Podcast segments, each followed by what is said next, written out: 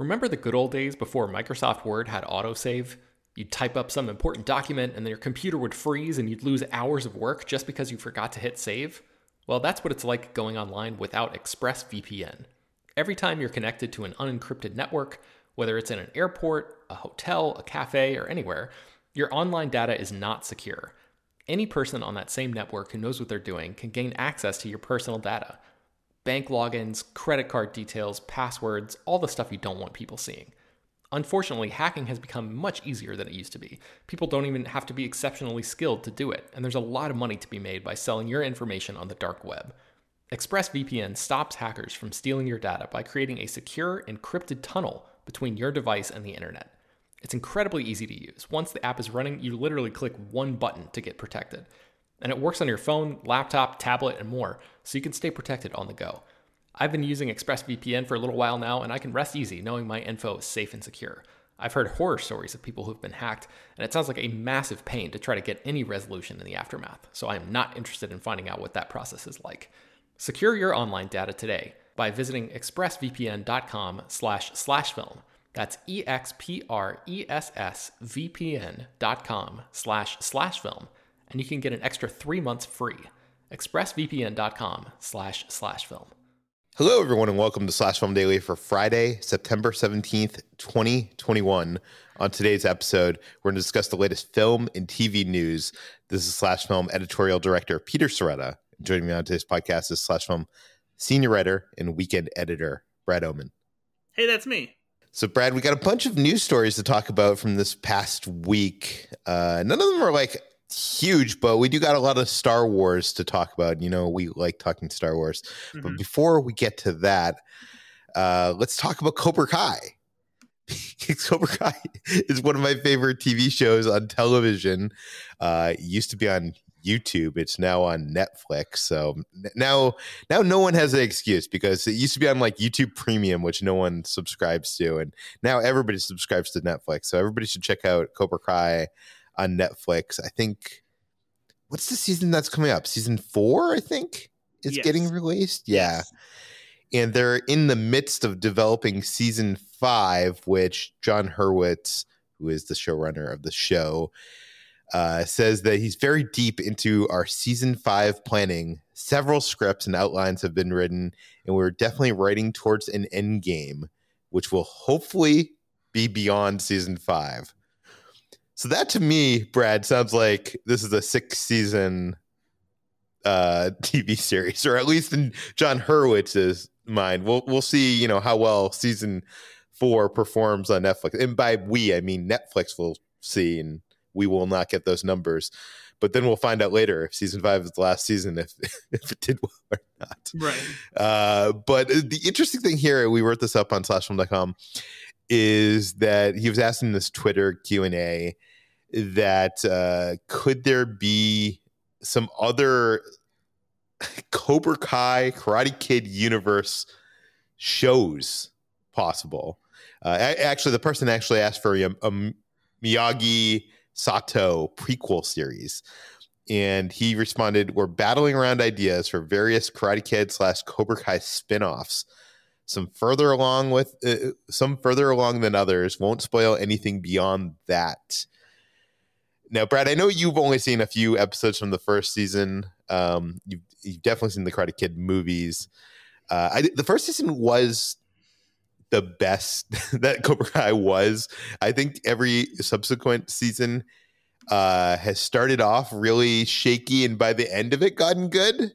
Uh, if that's a glowing endorsement, I don't know. Probably not. But um, I'm still really into it. And uh, one thing that they've done in uh, with some of the the seasons recently is they've done these like flashbacks to like prequel, like showing you how John Kreese became John Kreese.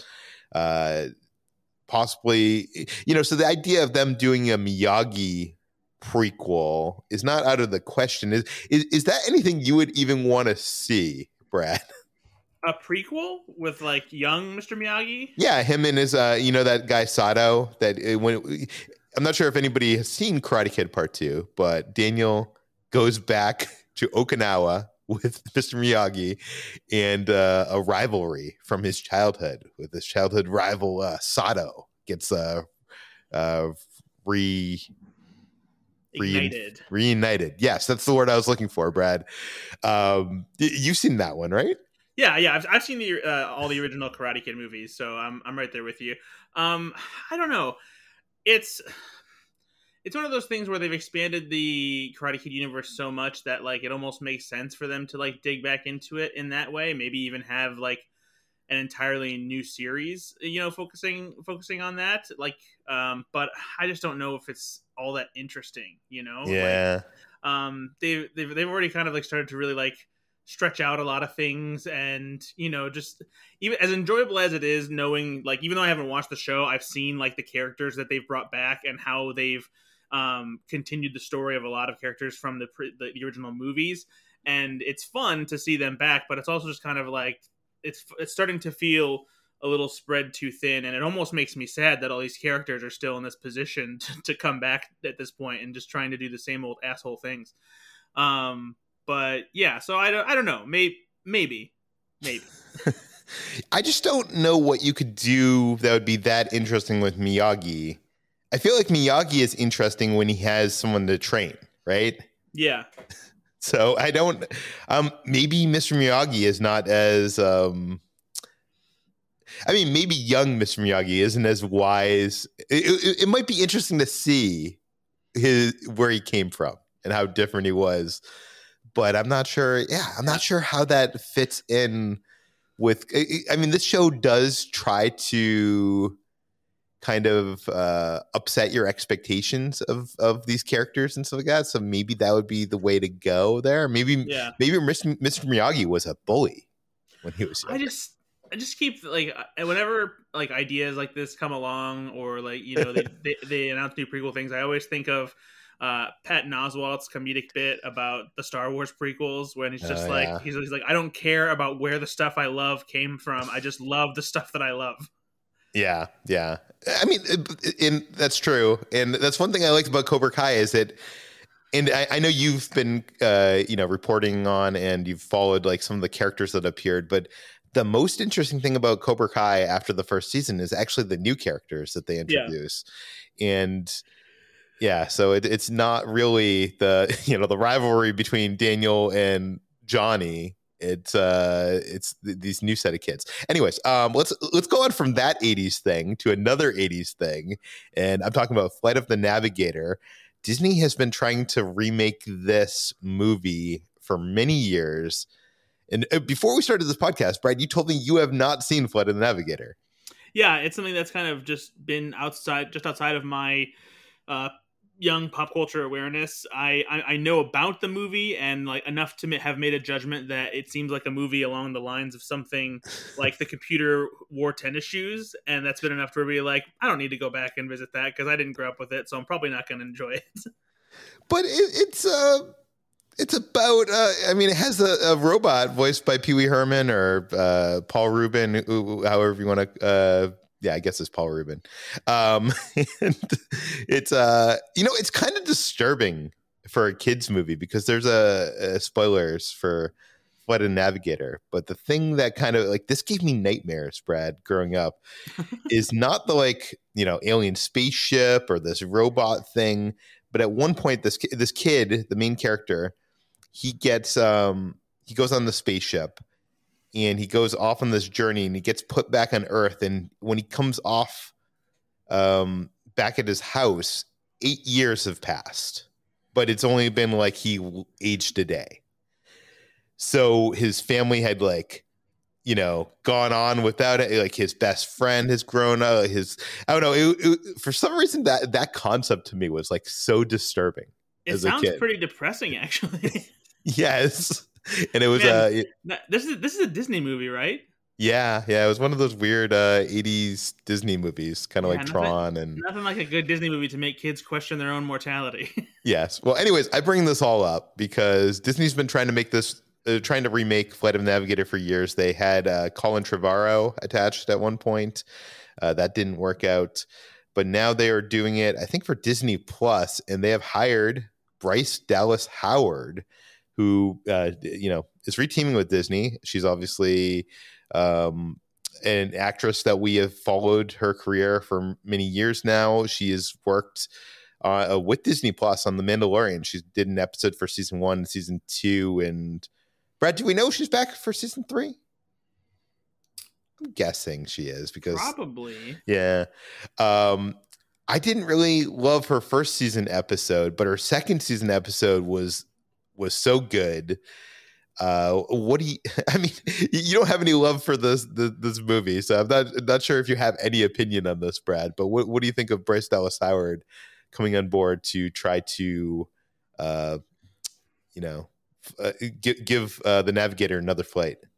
Uh, yeah, she's shown promise as a director. Um, we like you said, you know, her first episode for Mandalorian wasn't that great. Her second episode um, proved to be much better. I think she's got potential, and giving her, I think, a movie like this is uh, a way to like to see what she's got as far as you know big screen directing potential is concerned. So I say, I say, why not? You know, let's let's see if she can follow in the footsteps of uh, old Ronnie Howard. Yeah, I'm also wondering how do you reboot or remake Flight of the Navigator? Is it a legacy equal or is it? It, it seems like it's going to be a remake, and I'm if it, if it's just a straight remake, I don't think it needs to be uh, a legacy sequel. You know, the, the, I don't think that really adds much to it. If anything, it would be a weird coincidence if it was a legacy sequel and they kind of had this, the same story again. Um, but I think that there's a whole different perspective. I think that comes from modern because uh, you know I don't think that back when that movie was made, technology moved as fast as it does today. So missing out on on something like eight years uh, in today's oh, yeah. society is much different than missing out on eight years. You know, back in the what was it, the seventies, the eighties? Yeah, I think it was the uh, mid 80s in 1986 yeah so i think that, that that in itself is an interesting concept that it, it that would be um add another layer to just how eerie and you know uh confusing that world would be you know coming back just that amount of time later yeah Anyways, Brad, I, I think you should watch Flight of the Navigator. I'm, I'm, it's not a good movie. It's not a great movie. That's a great way to get me to watch it. but it, but it's kind of like one of those things, like the black hole, that I feel like you need to see just because it's this weird Disney thing that shouldn't exist. That's fair. Yeah. Anyways, um, you know, let, us talk about.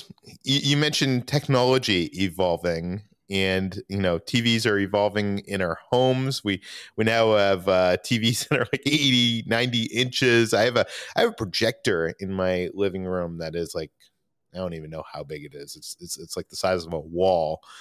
But uh you well, know the projector isn't but the image is. Yeah the image is yes exactly. The projector is like a foot big. but, but uh, the, the, these TVs are growing, and I I don't know how it's happening. I, I, I guess it's you know just the evolution of technology. Uh, tell us about the latest one. So LG is introducing a massive television, and we're not just talking massive. You know, when as far as you know, big TVs are concerned, this is an unfathomably big TV that no normal person uh, will be able to afford. You'd have to be either Jeff Bezos or Steven Spielberg to buy this TV because it costs 1.7 million dollars, and that's because it is a 325 inch wide television. It is the size of a wall, basically. You you'd have to have an entire free wall to fit this TV in your house. It displays an 8K resolution. Uh, it has uh, incredible, uh, stunning imagery for to display here and Wait, how, how do you get this into your house? That would not even fit in the doorway this is the kind of thing where if you want it, you have to have it custom installed because you're not, yeah, you're not going to be able to do it yourself.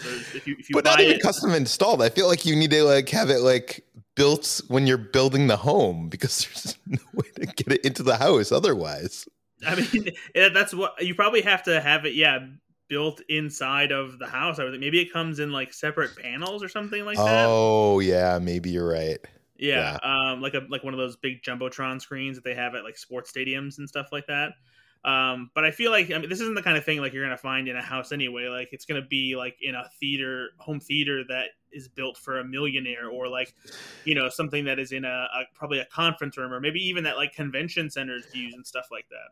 I don't know, Brad. I'm looking at these concept art, or maybe they're actual images in the article on slashfilm.com, and it shows them in just like really ritzy like living rooms. Like it's I not mean- like a, a home theater setup. It it's Yeah, like a a rich person like will be able to afford this. It has to be a, a really rich person though, and like, and I guess like what makes wait. it How much is it? It's one point seven million dollars. Okay. Yeah. Um. So like, it's it's only for the super rich. So. I yeah I don't know it's it's kind of baffling it's it's cool on one level you know, I would love to see it and see how how great it looks um especially with the 8K resolution but yeah this is just it's crazy to me that we progressed to this point where like that a someone felt it was necessary to make a TV this big and b somebody out there will probably buy it I feel like every year they have that NAB show in Las Vegas where like one of the the big TV manufacturers shows off like their latest and greatest big TV, like concept TV. And it, it it's been getting bigger and bigger, but nowhere near this size. But the just for just for comparison it's just shy of being the length of a first down in football and half the height of the Hollywood sign in Los Angeles the sign that you can see Uh. from almost anywhere in Los Angeles I just my question to you, Brad, is how many of these TVs does LG actually expect to sell? I don't know. I mean, I would imagine that they're probably made to order. Like they're probably not going to make them and have them just sitting around and being like, "Well, someone will buy these eventually." Um, but like, I think that's why I, I'm betting that these is this is probably something that they're assuming that like stadiums will buy or like yeah. uh convention centers will buy maybe maybe even like hotels you know for their their lobbies or for conference rooms or or something like that Like, this has to have a much more of a a, a professional appeal rather than you know just appealing to those who have millions of dollars lying around to spend What happens when the TV breaks? Like, I just don't. Well, so the- uh, funnily the, that you say that is that apparently uh, when you buy this TV, it comes with a complimentary five-year customer service package, and uh, that's that in itself is something that LG values at thirty thousand dollars. So just Wow. the, just the customer service package for five years is as much as a decent new car. I think my projector was like fifteen hundred dollars. So yeah, this is this is a little more pricey. Yeah, Uh, you know what? When my if my projector bulb goes out, Brad, I can just buy a new bulb. Or if my projector breaks, I can just buy a new projector.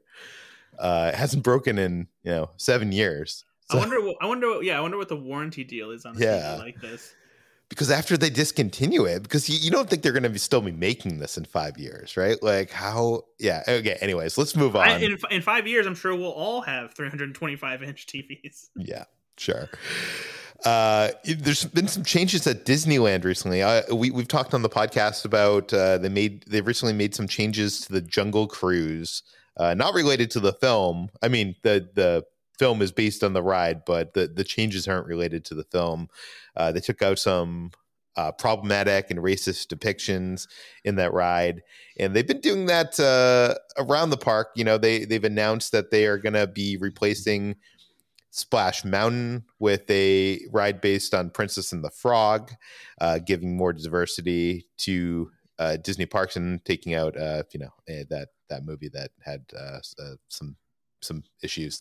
And uh, you know, in Pirates of the Caribbean, uh, I think probably like ten years ago, they t- turned uh, Red, who was originally uh, being sold at auction, into a pirate character who is probably going to be the the lead of the n- next movie whenever they actually get that going. Um, the latest change comes in Toontown in Disneyland. Uh, Toontown was built around the time that uh, right after uh, Roger Rabbit hit theaters, and it's actually based on like uh, it's Mick- Mickey Mouse's Toontown, but they have a Roger Rabbit ride. It's called Cartoon Spin. Which, to be honest with you, Brad, you know, I go to Disneyland, you know, a couple times a month. And i've been on this ride many times and i it never occurred to me that this ride's title is actually car space toon spin. I just thought it was cartoon spin. But it's it's a ride where you get into benny the cab and it spins around it's like a teacup on a dark ride. It spins around as you go through uh some of the story of roger rabbit. Anyways um long story short they last week uh, without any announcement, there was a change made in the ride. Uh, and um, actually, one of my friends, uh, the Cali Bay on Instagram, he discovered this. Uh, it was so the scene in question, Jessica Rabbit is in the back of a, a car trunk, and one of the weasels is about to lock her in the trunk, and she's in her, you know, cocktail singing outfit, the very uh, skimpy, sexy outfit from that movie, uh, but she's also tied up and in in in a compromising position. They've replaced her with uh, some barrels of dip, and there's another figure of her in the ride where she's just in her outfit, standing up. I think she's like tied up, standing up, and uh, they're p- apparently going to be replacing her with a version where she's wearing a detective outfit. So she's wearing like one of those you know, old school, like uh, I guess trench coat kind of things. So she's all covered up, and apparently Disney, you know, because uh, some people noticed this, Disney actually had to come out and explain what was going on, and they are changing the ride. They're changing the storyline of the ride. Basically, Jessica Rabbit is becoming the newest private eye in Mickey's Toontown, and the the, the ride is actually going to get renamed. We don't know what the rename is going to be, but I'm guessing it's going to be Jessica Rabbit's Cartoon Spin, and um, Brad, you're someone that you know that doesn't go to theme parks much, uh, but you've heard about all this like news of you know Disney introducing their fifth key, the inclusivity key, which has kind of led to these kind of changes. Yeah, I mean it. It makes sense because it's Who Framed Roger Rabbit isn't necessarily a movie that is geared fully towards kids. You know, it has some rather risky elements, especially the presentation of like Jessica Rabbit herself. You know, and just the way she's drawn was always meant to call attention to like her physique and making her this sexy vixen, you know, uh, like just the same way that, that you had um, you know, the the femme fatales of film noirs and things like that. So the fact that she's drawn with to have such a voluptuous figure and like because her you know her breasts are so prominent like that's the kind of thing that you don't necessarily want flashed around a theme park where there's a bunch of kids around and so now that they've kind of like started to recognize more of an idea of like how you know women in certain movies have been like uh, objectified and over sexualized they probably want to pull that out yeah. of the theme, theme, park a little bit you know? So I, I think it makes sense and yeah i would imagine they probably aren't prepared to like overhaul that ride or do something completely different with it. So this is a change that allows them to keep it for the most part and not have to do anything super drastic at least until you know maybe Who Framed Roger Rabbit becomes a little less relevant and they decide to do something else with it. But that's that's probably your area of expertise more than than mine. Yeah. No, I, I think you said it very well there, and you explained it. I, I think for me, it's just the baffling part is not that they're doing this because um, everything you said makes sense. It's just that there's other rides, like you know, right down the street from here in Fantasyland. There's a Peter Pan ride that still has some depictions of Native Americans that you know that should be fixed up. And I would I would imagine if anything, maybe like the I sure that I'm sure they're intending to address like everything yeah. as quickly as they can. Maybe they have like a list of stuff that they get more complaints about or more questions about than anything, and so that's and I, I, I wouldn't be surprised to to find out people more outraged about like prominent sexuality at Disneyland as opposed to, as opposed to being outraged about outdated depictions of Native Americans because that's just how big of assholes Americans can be. yeah, well, sadly, sadly true. Okay, let's move, let's move on to Star Wars. Probably everybody's sitting around uh, to, to listen to us talk about that. Uh, Star Wars Visions is the new Star Wars anime series coming to Disney Plus, and the first early buzz has hit the web. Brad, have you seen this? I haven't got a chance to watch it. I have screeners waiting for me, and I just haven't had time. But I'm I'm hoping to get around to watch it this weekend. Yeah. Uh, what are people saying? Uh, the early buzz is great so far. Um, the visuals are especially at the center of a lot of the praise. People are calling it visually stunning, and uh, just the the new style that it brings to Star Wars is the kind of creative and original approach to storytelling within the universe that they've wanted to see for a long time. Uh, the anime influences are clear. There's especially excitement about the uh, the stories that call back to George Lucas's love for Akira Kurosawa, which obviously influenced the original Star Wars movies. Uh, one short in particular that people really seem to like is the Duel, and that seems to be the one that does uh, come um, that much closer to emulating Akira Kurosawa's uh, cinema style. Uh, that influenced Star Wars so much, and yeah, it, overall, this is it's very um, very good reactions from from critics so far. The lightsaber duels are particularly uh, outstanding. There's some more unique stories that people aren't expecting to see in Star Wars that get told because of um, just kind of the stories that anime has been used to tell over the years. So it sounds like the, exactly the kind of uh, creative injection that Star Wars needs to make it a little bit more interesting and stand out from what we've come to expect from the franchise. Well, very cool. Uh, also on Disney Plus, they're getting the Obi Wan Kenobi miniseries or show, whatever it's going to be, and we learned a little bit about that recently. Tell us about it. So this is going to be a, a, big series, obviously, because we have Ewan McGregor coming back as Obi Wan Kenobi. We have Hayden Christensen back as uh, Darth Vader, and it's going to tell this uh, limited story that takes place in between the events of Revenge of the Sith and Star Wars. But so much of it is shrouded in mystery right now. We don't know a lot about the story, uh, many of the new characters, uh, but Sung Kang, who has a role in the Obi Wan show, uh, he plays Han in the Fast and Furious franchise. Recently, let a little detail spill about his character that should uh, get people excited and also raise some questions, maybe some eyebrows uh, as to who he will be playing because in an interview uh, while he was making the promotional rounds for the recent home video release of F9, he mentioned uh, that he his character has a lightsaber. And that's intriguing because there are only so many characters in the Star Wars universe who have wielded lightsabers who are not Jedi. Uh, General Grievous is one of them, probably one of the more. Uh, well, wait a second. Back up for a second for oh, people okay, that probably sorry. don't know but this takes place in, at a point in the timeline that there is how many Jedi left? One? Not not one. Or two, two? Yeah, very very few because it just takes it takes place after Order sixty six was executed and the clone troopers executed most of the Jedi. So it is possible that there's still you know, we saw like uh, some Jedi did survive that and like rebels and stuff like that. Um, did well, I was I was gonna get to that, but yeah, Okay. Yes. So so it, it is possible that there are some Jedi out there, uh, and Sung Kang could be playing one of them. But I I wouldn't be surprised if, if this is a character that isn't a Jedi and maybe um, more on the villainous spectrum of characters. Oh, okay. Well, speaking of rebels, there was in, in, that series, Darth Vader had a group of people that were trying to kill the last of the Jedi. They were called the Inquisitors. Mm-hmm.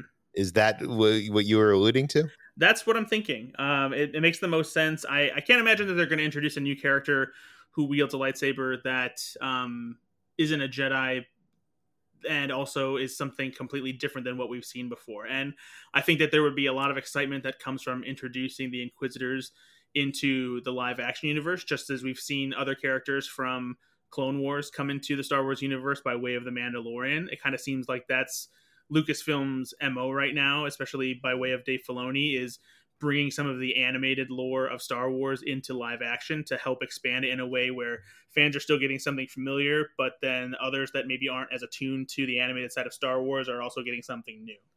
Yeah. Yeah, that that all makes sense. And you can't have Darth Vader as the villain for the whole series, so you need to have like mini bosses, which I'm yeah, guessing and, and, the... they, and they have to be characters that can stand up to Obi Wan, and by far the strongest characters that we've seen in Star Wars so far who can easily uh, shake a stick or a lightsaber at Obi Wan are the Sith Inquisitors. Yeah.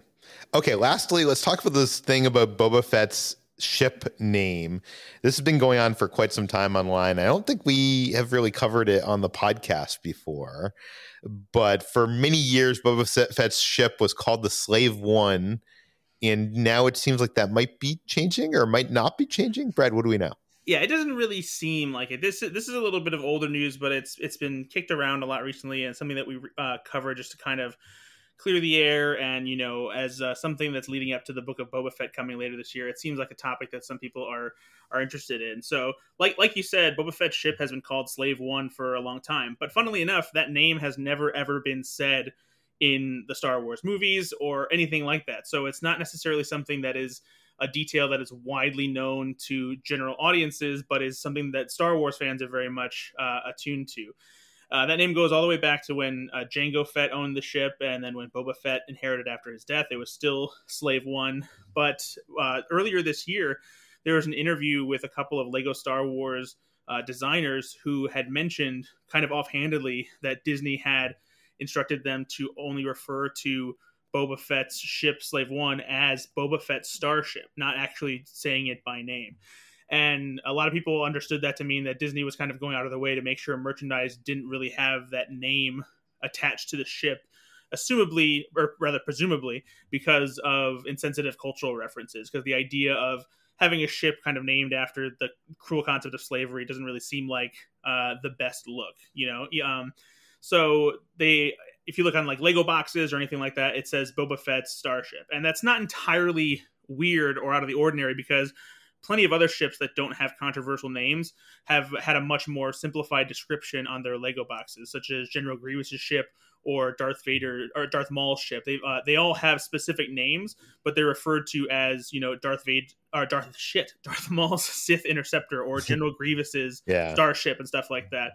Um, but one thing that kind of fueled uh, the fires of fans thinking that Disney might be looking to give the ship a new name entirely uh, was something that happened with the uh, a variant uh, series of comic covers for the comic book series Star Wars: War of the Bounty Hunters.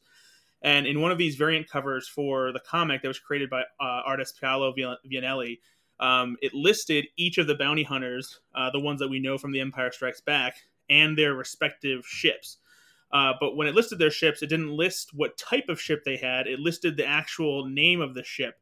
And the name of the ship next to Boba Fett's name was merely Fire Spray. Uh, and if you're not a seasoned Star Wars fan, then you might assume, oh, yeah, that sounds like a cool name for a ship. But Fire Spray is actually the classification of the ship that Boba Fett drives. It's um, it's no, it's a there's a limited a number of these ships, at least in the old Star Wars legend Legends canon, because Jango Fett stole this ship from a prison moon called Oovo Four. Um, but it'd be weird to call the ship Fire Spray because that would be like calling the Millennium Falcon Corellian YT 1300F light freighter, you know? Yeah. So unless they're planning on changing up those little details and making it that the, so that, that Fire Spray is more of a legit name for the ship, uh, that doesn't seem to be like an official change, especially since the official Star Wars databank that Lucasfilm controls online still lists the name as Slave One and has not changed it to Fire Spray. So Yeah. until we hear official word from from Lucasfilm, uh, I would just assume that the ship is still called Slave One, and it will be until they decide to change it. And if anything, it could be something that they even address in the Book of Boba Fett, either by coming up with some kind of reason that the ship is called Slave One that gives significance to it, maybe as like a tribute to a certain character or as a way of defying, uh, you know, a, a slave master who maybe, um, you know, had a run in with Jango Fett or something like that. Um, or they could just come up with a new name entirely as something that Boba Fett did to rename the ship, you know, since coming back. Um, but since we're going to be seeing flashbacks to things that happened with Boba Fett, uh, in the past before his return of the Mandalorian. There's a lot of room there for them to do something if they really wanted to with the name of that ship. For sure. Um, uh, we should point out that a lot of things in Star Wars are actually not said in the movies. So, like uh, the word Ewok, never said in the movies, but we all know what Ewoks are. Um, that said, I do think this is significant to report because if if they are changing it, it will it would be significant if they actually do change it. It's worth mentioning because it was mentioned it was named that in Legends.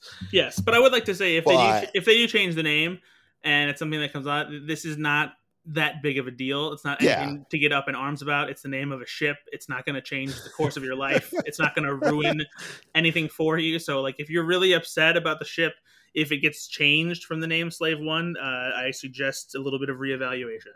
Yeah, I, I was just gonna say that exact thing is like Slave One had no meaning story wise. Maybe it did when George Lucas came up with it, but you know, If, it, if it did, it was never explained either Yeah. way. E- even during the time of Star Wars Legends, there was never any reason given as to why it was named that. yeah, and it was never said, you know, on screen. So I, I, think uh, I'm fine with them changing the name of Slave One. Um, but yeah, And especially since even in Star Wars Legends, it became kind of like a meaningless thing anyway, because eventually Boba Fett got Slave 2. So it's like, who, who cares? Wow. Okay. Uh, that does it for today's Slash Film Daily. You can find more of all of our work at slashfilm.com. You can find this podcast in Apple, Google, Overcast, Spotify, all the popular podcast apps. Please feel free to send us your feedback, questions, comments, concerns to us at peter at And please head on over to our Apple podcast page. Uh, give us a five star rating, write us a review, tell your friends, spread the word, and we'll see you on Monday.